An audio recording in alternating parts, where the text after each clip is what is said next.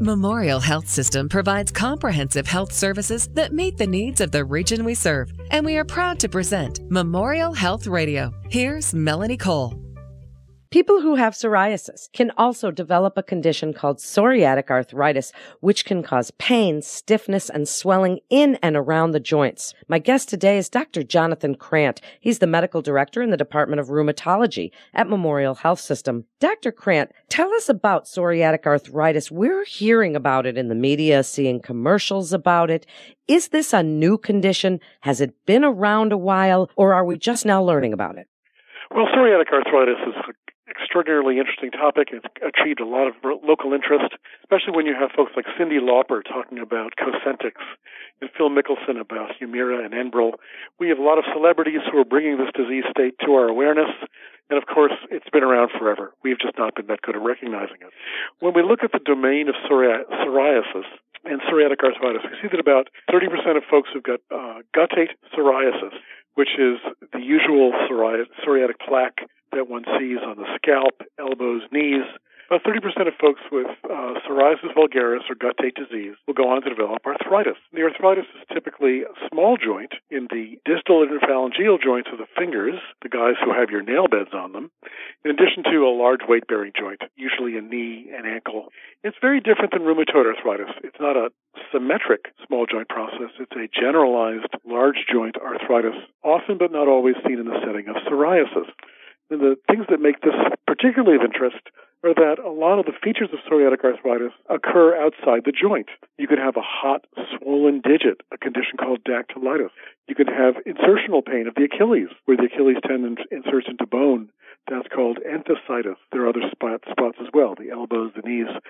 It's a remarkable phenomenon, and when you couple that with tenderness of the sacroiliac joints, sacroiliitis, and a hot inflammatory eye, uveitis, you've got this broad spectrum of disease activity negative rheumatoid factor, nail bed involvement with pitting and ridge formation, separation from the nail nail bed, the nails that is, plus psoriasis, plus these interesting features, dactylitis, enthesitis. Have I intrigued you yet? If not, I'll keep going. You absolutely have, and it's fascinating. And as you say, there's, you know, Cyndi Lauper, and we see all these commercials. Who who would spot this, Doctor Krant? Would that be you go to your dermatologist, you've got some issues with your nail beds or your skin? In, or you see your primary care provider because you're, you know, in pain, or even your orthopod because you've got Achilles problems. Who diagnoses this? So that's a great question. For years, I've been advocating a, a, partnership between pharmacy or the pharmaceutical industry and clinicians to develop a com- community disease awareness ambassador program. These are folks who would be hairdressers or folks who are working in nail salons who are educated with a very simple slide deck to recognize folks who have pitting of nail beds, psoriasis in the scalp, and are referred on very, very quickly to rheumatology directly. Unfortunately, we're not there yet. We're, we're fleshing out some initiatives along those lines. But the usual suspects are the primary care physicians, nurses, nurse practitioners, PAs. The frontline folks will see the psoriasis, hear the complaints about joints, and say, go take some aspirin or some Advil, we'll see you in the morning. Typically, though, things don't get better, they progress. And one of the features that we're aware of is untreated, this disease will form deforming arthritis as well as cause major organ involvement in some cases, all of which can be obviated if we are early disease awareness ambassadors. That is, every one of us. If you have a relative with psoriatic skin who's complaining of joint pain, bring it to your physician's attention. If your physician is giving you out anti-inflammatories, but not thinking about biologic therapies, drugs like Cosentyx or Humira or Enbrel, bring that to the attention to your primary care physician. Have them get rheumatology on board. We as a specialist group are very attuned to the, uh, the features of psoriatic arthritis aware of that nail bed involvement, sausage shaped fingers, toes, insertional pain, classic features. And when you couple that with a negative rheumatoid factor, uh, which is often seen in patients who have rheumatoid arthritis, and the pattern of joint involvement, again, so distinctive in this diagnosis, we start therapy early. And the therapies that we utilize are drugs like anti-inflammatories, ibuprofen, naproxen, drugs like methotrexate, or sulfasalazine, or Plaquenil. These are disease modifiers, and then finally biologics. But we're getting much more adroit at giving monoclonal antibodies early which is why direct to consumer advertising has become so prevalent when you have folks like Cyndi Lauper coming to Novartis and saying, I've got terrible skin disease, my joints are killing me, I need a drug like your drug, Cosentyx.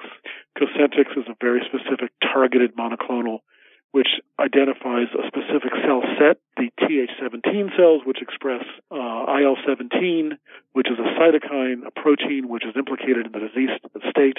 That is about as complex as I'll get. Tumor necrosis factors inhibitors also work. Drugs like Enbrel, Humira, Cimzia, Simponi. We have a whole host of options, including oral immunomodulators, Xeljanz, Olumiant. These are all molecules coming forward as candidate drugs for the treatment of psoriatic arthritis.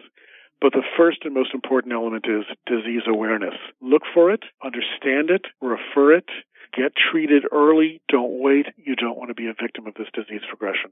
Wow, you are amazing, Dr. Krant. What a rock star you are. And to help, you know, prevent that long-term structural damage and disability, I'm so glad that you pointed out about early awareness and all of these medications. If people have been on medications that they thought they just had rheumatoid arthritis, are they just not working as well? Do those same kind of medications you might take for rheumatoid arthritis just not work that well for psoriatic? That's a great point. And the answer is we don't know who's the right mix uh, in terms of the disease response to a given agent. The drugs that we utilize routinely in rheumatoid arthritis management are often borrowed in the domain of psoriatic arthritis and ankylosing spondylitis, inflammatory back disease but they don't always work. And the, that's the key where we have more and more targeted therapeutics that identify cell specific cytokines or molecules which are implicated in the pathogenesis, the inflammatory presentation of disease. And therefore, the fact that Humira may work in a patient with RA doesn't mean that his neighbor with RA is going to respond. In the same manner, the fact that a biologic will work for a patient with psoriatic arthritis doesn't imply that it's going to work for everybody with psoriatic arthritis. So we're in a bit of a hit and miss situation. I think the holy grail is to identify genetically susceptible individuals and understand who fits the specific profile of disease response to a given molecule. That would save our government hundreds of millions of dollars. The pharmaceutical industry would have very specific mandates to design targeted therapies, which will then be embraced once we know what genotype, what specific genetic linkage there is between a given individual and their disease. That said, we borrow the same molecules from oncology, from rheumatoid arthritis care in the management of psoriatic arthritis with, uh, with actually very, very good success. But more and more drugs are coming forward. There are more candidate molecules under clinical research in trial. And as we go forward, we'll be seeing less and less of the standard therapeutics and more and more of the more specific targeted drugs as we go as we go along. And that's where the idea of drug development has become so relevant in clinical practice. And toward that end, I would encourage all of my rheumatology colleagues to get involved in clinical research because this is the cutting edge of patient care. Wow, it certainly is. Now, what about for patients? Before we wrap up, Dr. Krant, what can they do as far as lifestyle, exercise, diet? Do any of those things affect their psoriatic arthritis? Well, there is no doubt that diet plays a role. It's not as well enumerated as, say, in osteoarthritis, where additional weight uh, Uh, translates to excessive force on weight bearing joints. But the same principles apply. Becoming lean, watching your diet, omega 3 fatty acids, fish oils, terrific choices, just as is the case in rheumatoid arthritis.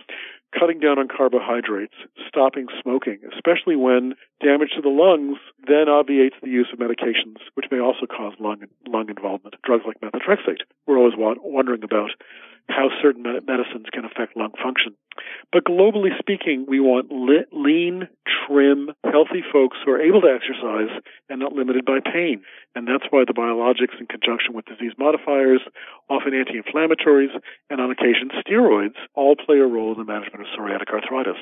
Disease awareness is the key. If you've got psoriasis, you've got funky looking nail beds, your big, large weight bearing joints are killing you, don't wait make sure you you show up to your primary care physician's door, get an early referral for rheumatology. We're happy to see you. The lights on. Don't be a stranger. What a great segment and a fascinating interview and topic. Dr. Krant, really people see it on commercials and they don't even understand what it is. And you are such an amazing educator. Thank you again for coming on and letting us know all of the many treatment options and the latest advances for psoriatic arthritis. You're listening to Memorial Health Radio with Memorial Health System. For more information, please visit mhsystem.org. That's mhsystem.org. This is Melanie Cole. Thanks so much for tuning in today.